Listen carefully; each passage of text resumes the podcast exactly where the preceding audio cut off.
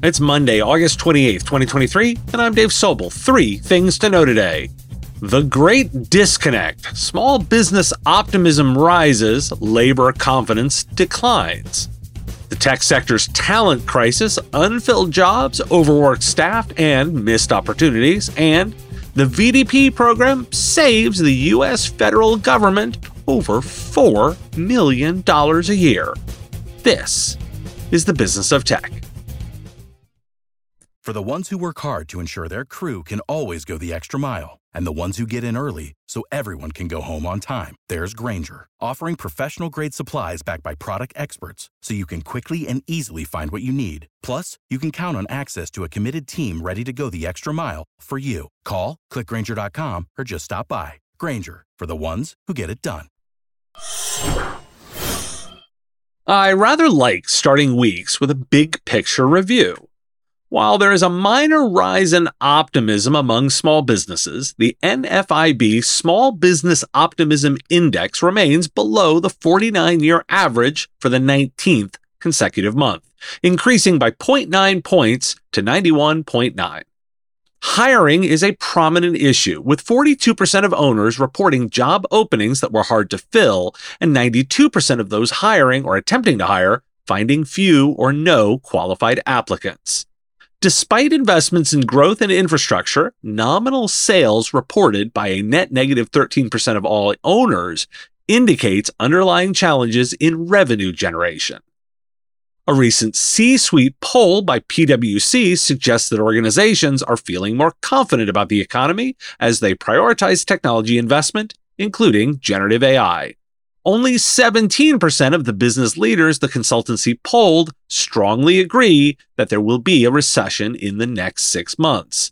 That compares with 35% of respondents expecting a recession in PwC's October 2022 Pulse survey. A new Fed survey shows that Americans are less confident in the labor market, with fewer people seeking new jobs and less inclination to job hop the likelihood of respondents switching to a new employer is dropping.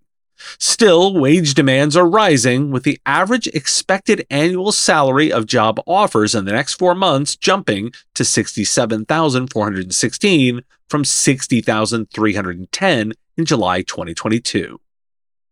LinkedIn reports that job adverts in the UK that don't list a degree requirement have increased by 90%, and globally, recruiters are increasingly searching for candidates based on skills rather than degrees. Major companies such as IBM, Google, and Tesla are among those hiring more based on skills over qualifications, and 75% of recruiting professionals anticipate skills first hiring will become a priority for their company over the next 18 months. By the end of 2023, 39% of global knowledge workers will work hybrid, up from 37% in 2022, according to research firm Gartner. The hybrid work trend will be more pronounced in the US, with 51% of knowledge workers projected to work hybrid and 20% to work fully remote in 2023. Why do we care?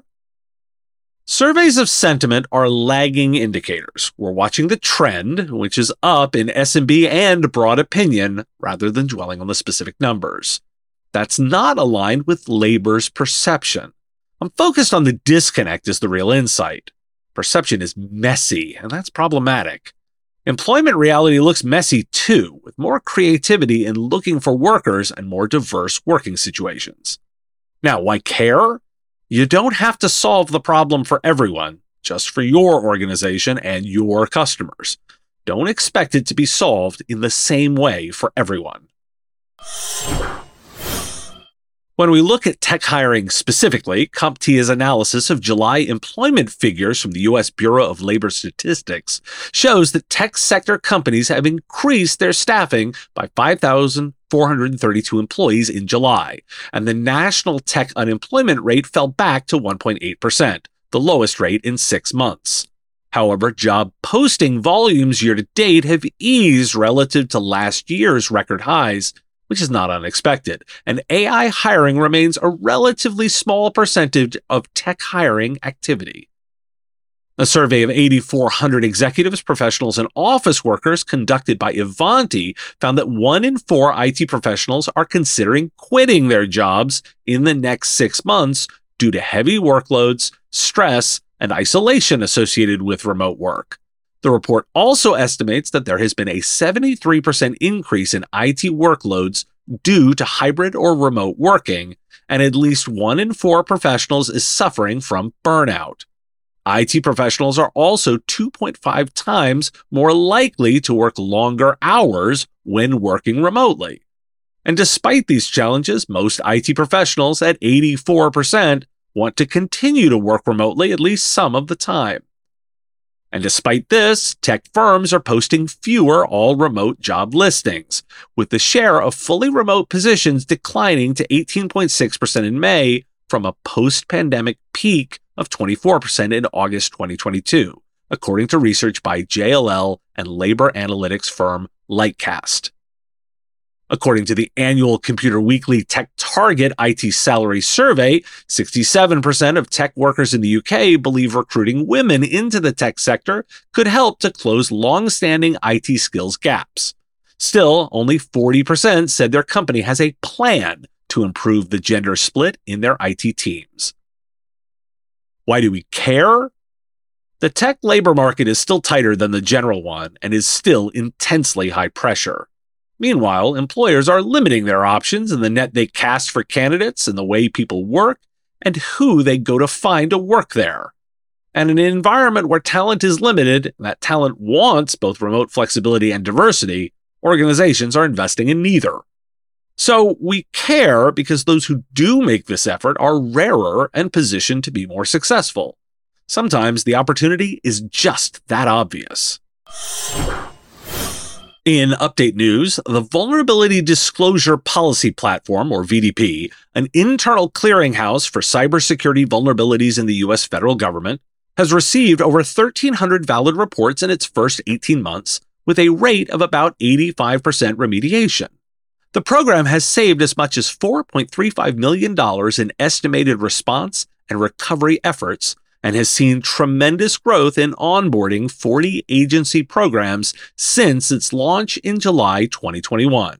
The VDP platform enables agencies to identify and address security vulnerabilities in their software systems before threat actors can exploit them and encourages researchers to report vulnerabilities. Why do we care? A disciplined approach to handling vulnerabilities exhibits results. Shocking, I know. I've discussed disclosures as a methodology before, and here's more data about it.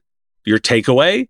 Push your vendors to engage in the practice. Look for their programs and choose who you do business with where this is a criteria. Eureka Process is now a Gozynta company. Eureka Process, the consulting team focused on you streamlining your MSP, is now part of Gozynta the SaaS company focused on empathy and getting shit done quickly and correctly. What does that mean? First, Gozynta Mobius customers will get even better customer support for their products. The Eureka team will be looking at ways to deliver better customer support and give their thoughts on how to make the products better. It also means that you can come to Gozynta for more of your consulting needs when you want to own a business, not be owned by your business. Process Consulting will give you the freedom you need. Visit gozynta.com slash eureka to learn more. Thanks for listening. Today, National Bow Tie Day, so a nod out to Seth Robinson from CompTIA, who I know always sports that look. I'll talk to you again tomorrow. The Business of Tech is written and produced by me, Dave Sobel, under ethics guidelines posted at businessof.tech. Like the content? Support the show at patreon.com slash mspradio or buy our Why Do We Care merch at businessof.tech. If you want to reach our listeners, visit mspradio.com slash engage. Part of the MSP Radio Network.